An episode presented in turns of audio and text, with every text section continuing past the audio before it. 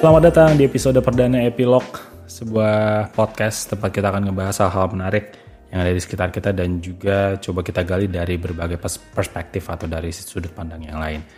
Nah, perkenalkan nama gue Dion dan di episode pertama ini, di episode perdana dari Epilog, uh, gue mau ngebahas sebuah isu yang mungkin udah cukup sering diperbincangkan dan ini juga jadi salah satu topik yang uh, mengundang perdebatan lah uh, perdebatan sehat tapi ya bukan perdebatan yang gotong-gotongan itu enggak tapi uh, perdebatan yang cukup sehat di keluarga gue pribadi gitu. Dan topik ini adalah tentang apakah sebuah teknologi atau atau mungkin gini, apakah sikap agresif atau behavior negatif dari seseorang itu benar-benar adalah hasil dari penggunaan teknologi atau atau apakah sosial media dan juga teknologi secara umum mempengaruhi eh, sifat agresif dari seseorang? Gitu. Jadi gue mau ngebahas itu. Dan uh, kenapa gue mau bahas ini? Karena di beberapa kesempatan gue sempat ngobrol lah uh, beberapa kali ngobrol sama bokap gue sama nyokap gue juga. Gue ngobrol tentang tentang topik ini tentang apakah sebetulnya game uh, karena konteksnya adalah game waktu itu ngobrolnya gue sama orang tua gue uh, apakah game dan sosial media itu benar-benar berpengaruh buruk terhadap uh, psikologis atau terhadap sifat seseorang gitu? Nah bokap dan nyokap gue berpendapat bahwa terutama bokap gue ya bokap gue berpendapat bahwa iya ada pengaruhnya. Pengaruhnya tuh ada pengaruh buruknya Sedangkan gue pribadi punya pendapat yang berkebalikan. Justru gue punya pendapat yang berbeda dari itu. Gue punya pendapat bahwa sebenarnya teknologi itu nggak bisa disalahkan uh, dalam uh, membentuk sifat buruk atau behavior seseorang. Nah perdebatan itu muncul beberapa kali, ter, uh, perbincangannya tuh terjadi beberapa kali di, di, di keluarga gue, di rumah gue, dan berhubung juga gue sebagai seorang uh, background gue sebagai product designer, gue kerja di product design uh, di salah satu startup di Jakarta, uh, cukup bersentuhan nih dengan uh, efek dari teknologi terhadap kehidupan seseorang gitu. Uh, juga cukup belajar banyak dari ilmu-ilmu psikologi juga gitu kan, karena product design juga ada irisannya di sana. Nah, uh, karena kayak gitu, gue juga coba cari tahu apakah omongan gue ini sebenarnya bisa dipertanggungjawabkan? Maksudnya apakah memang nggak ada signifikansi antara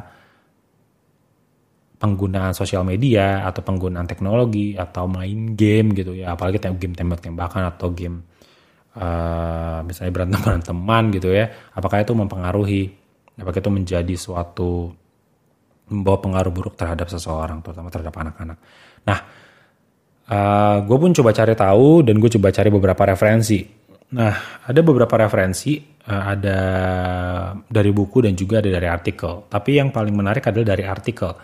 Nah, artikel ini gue dapat dari seorang penulis yang sangat terkenal, bisa gue bilang sangat terkenal, terutama di kalangan orang-orang yang kerja di startup atau orang-orang yang kerja di bagian product design atau product manager.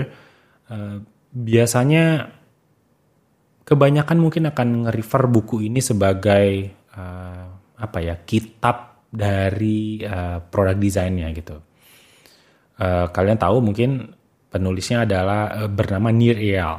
Nir Eyal sendiri adalah seorang pengajar di Stanford University. Beliau juga adalah seorang entrepreneur dan juga investor di beberapa startup di Silicon Valley dari yang kecil juga sampai yang cukup besar. Nah, uh, beliau udah punya dua buku, uh, menulis dua buku dengan topik yang kurang lebih uh, hampir mirip yang satu judulnya Hook, How to Build a Habit Forming Product. Dan yang kedua adalah Indistractable, How to Control Your Attention and Choose Your Life. Jadi yang satu uh, di buku Hook ini dia ngomongin tentang gimana sih perusahaan-perusahaan Silicon Valley atau perusahaan uh, atau aplikasi-aplikasi besar yang ada di dunia, terutama sosial media, mereka memanfaatkan satu loop, satu siklus psikologi yang membuat kita itu uh, yang yang yang jadi membangun habit uh, di pengguna-penggunanya. Salah satu contohnya misalkan uh, betapa habit formingnya uh, WhatsApp gitu ya. WhatsApp itu kan sebetulnya ya to put it simply kan sebuah ada sebuah messaging app gitu ya, sebuah uh, tool, sebuah aplikasi untuk kita bisa chatting dengan orang lain gitu melalui internet. Kalau dulu misalnya pakai SMS, uh, sekarang bisa pakai internet gitu, jadi nggak usah keluar pulsa, uh, keluar paket data. Tapi, nah uh, sebetulnya di dalam WhatsApp itu ada siklus, uh, ada formula yang di yang berhasil di yang berhasil dibongkar oleh uh, Nir ini gitu. Jadi untuk menjadi untuk sebuah uh, aktivitas itu menjadi sebuah habit itu perlu ada triggernya, ada actionnya, ada investmentnya, dan juga ada gue lupa satu lagi apa ya trigger, action, Oh, variable reward dan investment. Jadi trigger dulu pertama trigger itu uh, bentuknya apa? Misalnya ada ada getaran atau ada bunyi ting gitu misalnya kalau WhatsApp gitu ya atau ada ada chat masuk gitu misalnya itu triggernya. Actionnya adalah orang buka orang buka buka aplikasi WhatsApp atau buka WhatsApp web gitu misalnya dan mereka balas chatnya. Eh belum. Uh, jadi buka dulu buka buka chatnya dan untuk lihat chatnya dari siapa dan juga informasinya apa Nah, variable re, variable rewardnya atau uh, ya variable rewardnya itu bentuknya adalah ya siapa yang ngechat gitu ya, siapa yang ngirim chat, siapa yang uh, atau informasi apa yang dikasih di dalam chat itu. Dan yang terakhir investment, investment itu bentuknya adalah bisa kayak ya lu bisa balas chatnya atau kalau misalkan di Instagram lu misalnya ngebalas komen orang atau misalkan lu ngebalas uh, eh, DM orang misalnya kayak gitu. Itu bentuk bentuk uh, investmentnya dan siklus itu berulang terus, berulang lagi, berulang lagi sampai akhirnya itu membentuk habit. Nah, itu adalah buku Hook. Nah, yang satu lagi Indestructible itu tentang bagaimana kita bisa mengontrol kehidupan kita dari dalam tanda kutip atau quote on quote jerat teknologi. Jadi premis yang disampaikan oleh si Nireal ini adalah bahwa ketika Eh, kita tuh bisa kita tuh punya kontrol terhadap hidup kita dan kita punya kontrol terhadap penggunaan aplikasi atau misalnya sosial media atau apa pun yang ada di kehidupan kita. Karena pada dasarnya mereka itu hanya tools. Nah, dua buku ini keren banget dan I highly, recommend kalau kalian uh, punya kesempatan untuk baca, uh, please baca uh, buku ini karena ini keren banget sih. Terutama Indestructible. Karena uh, as an intermezzo aja jadi gue ngerasa terutama ketika pandemi ya uh, orang kan di rumah kalaupun dia WFH walaupun dia ada kerjaan kan nggak nggak 8 jam dia full kerja ya gue nggak tahu juga tapi at least uh, in my own experience 8 8 jam kerja ya paling kerja berapa sih? 4 5 jam. Sisanya kan ada kepotong waktu istirahat atau kepotong uh, water break atau toilet break dan lain sebagainya. Atau bahkan mungkin social media atau Instagram break gitu ya. Jadi uh, dan mungkin beberapa orang ada yang ngerasa pengguna sosial medianya selama pandemi jadi meningkat banget nih. Jadi kok gue buka Instagram mulu, gue buka TikTok mulu, kok buka Twitter mulu dan sebagainya. Dan di buku ini dijelasin sih, dikasih step by stepnya, dikasih kenapa sih uh, beberapa cara yang dipakai orang-orang tuh gagal gitu, ternyata nggak berhasil dan dan ada cara yang lebih uh, berhasil dan sudah dibuktikan melalui riset gitu oleh Real. Nah, balik lagi ke topik yang tahu yang awal, uh, eh, gue ketemu dua artikel. Artikel ini menarik juga dan artikel ini ditulis oleh Real juga gitu. Judulnya kayak gini, Maybe social media isn't making teens depressed after all. And here's what like what like here's what likely is. Jadi uh, kalau ditranslatein ya mungkin sosial media bukan penyebab remaja di konteksnya di Amerika gitu ya mungkin bukan penyebab remaja menjadi depresi gitu dan mungkin ini uh, inilah uh, kemungkinan besar uh, penyebabnya gitu kurang lebih kayak gitulah nah yang satu lagi judulnya adalah here's how the media turns research into misleading clickbait nah ini menarik nih nah di artikel ini uh, Nirel mencoba untuk mematahkan anggapan bahwa media sosial dan game itu nggak bagus untuk mental health anak muda atau remaja gitu. Uh, beliau juga mengutip beberapa research yang mengatakan ini ini menarik. Yang mengatakan bahwa efek negatif media sosial terhadap remaja itu sangat minim dan saking minimnya efeknya itu sama dengan efek negatif dari makan kentang. Bingung nggak? Bingung ya? Aneh nggak? Aneh. Gue gua, gua awalnya waktu baca ini bingung sih, sejujurnya bingung dan ah gimana? Efeknya sama dengan efek makan kentang. Ya artinya sebetulnya kalau mau kita simpulkan ya nggak ada efek gimana gimana banget gitu. Maksudnya efeknya sangat tidak signifikan gitu. Makan kentang what is the worst thing that can happen if you eat potato gitu? Maksudnya apa hal terburuk yang bisa terjadi kalau lu makan kentang? Nggak ada. Ya pasti paling kekenyangan. Satu. Kedua ya kalau misalnya lu makan banyak banget dan terus menerus ya paling ya berat badan naik aja. Ya udah gitu aja. Maksudnya nggak it doesn't do much harm to your life gitu. Other than it's making you fat maybe. Uh, tapi setidaknya ya ya dari dari hasil research itu hasil research yang di, ditemukan itu bahwa ya nggak ada efeknya. Dan efeknya memang nggak ses, nggak sesignifikan itu untuk bisa dikatakan bahwa oh sosial media itu sangat berpengaruh terhadap kehidupan atau mental health dari anak muda atau remaja gitu. Nah, Uh, begitu juga dengan efek dari main game. Nah, efek negatif yang dihasilkan dari main game ternyata sama se, sama seenggak signifikan itu terhadap tingkat agresivitas atau oh, agresivitas ya. Tapi uh, seberapa agresif seseorang uh, seorang remaja gitu sifat-sifatnya gitu, behaviornya apakah seagresif itu itu enggak di itu enggak dipengaruhi oleh gamesnya, nggak dipengaruhi oleh teknologi juga gitu. Nah, uh, dan dan Real juga bilang kalau di di di artikel ini ya, uh, dia bilang kalau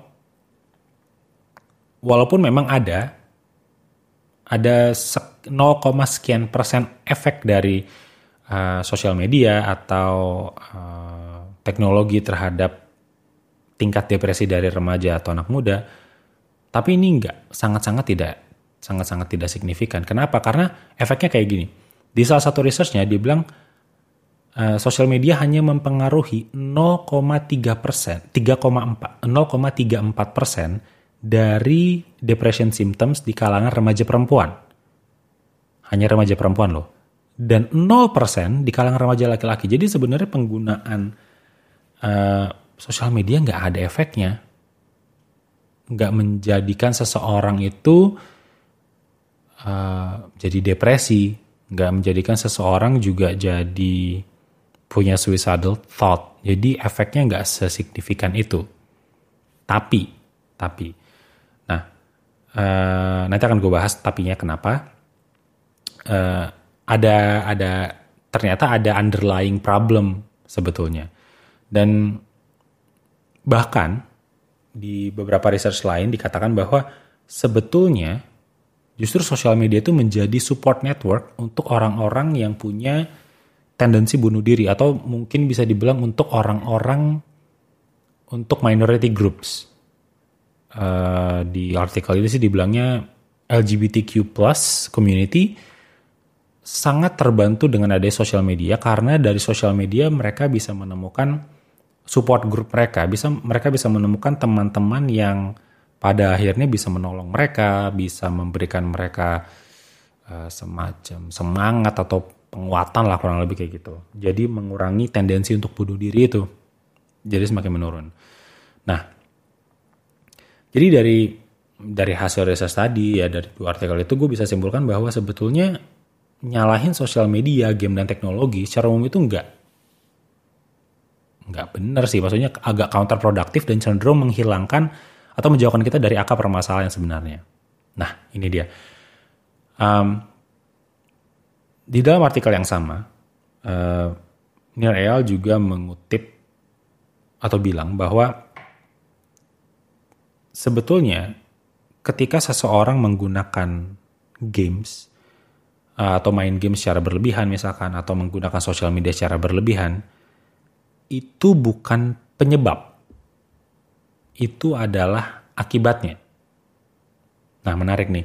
Jadi ketika kita misalkan melihat ada anggota keluarga atau ada teman kita atau ada orang yang kayaknya dia main HP mulu menyendiri terus atau atau main game terus kayak nggak pernah keluar nggak pernah bersosialisasi artinya bisa jadi kemungkinan besar ada underlying problem yang terjadi di di di pribadi anak itu di pribadi orang itu jadi bukan sosial medianya yang salah karena sebetulnya kalau kalau yang gue percaya adalah sosial media dan internet atau teknologi pada umumnya sebetulnya adalah tools yang pada awal pembuatannya gitu, pada awal penciptaannya ya ditujukan untuk sesuatu yang baik, bahkan mungkin sesuatu yang mulia gitu. Karena so, media sosial itu kan sebetulnya ketika dibuat uh, dulu ada tujuannya adalah untuk menyambungkan, menghubungkan, menyambungkan, menghubungkan uh, antara orang-orang yang tinggal berjauhan gitu. Bahkan misalnya dulu Facebook ketika pertama kali muncul ya awalnya cuma untuk ya anak-anak kampus saja untuk saling kenal satu sama lain. Intinya untuk menghubungkan satu sama lain gitu, untuk berteman satu sama lain. Nah, eh, jadi ketika ada penggunaan yang eksesif, sebetulnya itu ada underlying problem yang perlu kita uncover. Dan eh, Nir Eyal bilang kalau di artikel itu dibilang kalau sebetulnya sleep deprivation atau kurang kualitas dan kuantitas tidur dan hubungan yang kurang harmonis di dalam keluarga itu sangat mempengaruhi. Justru pengaruh paling besarnya ada di dua itu. Justru pengaruhnya lebih besar dibandingkan sekedar penggunaan sosial media dan juga games.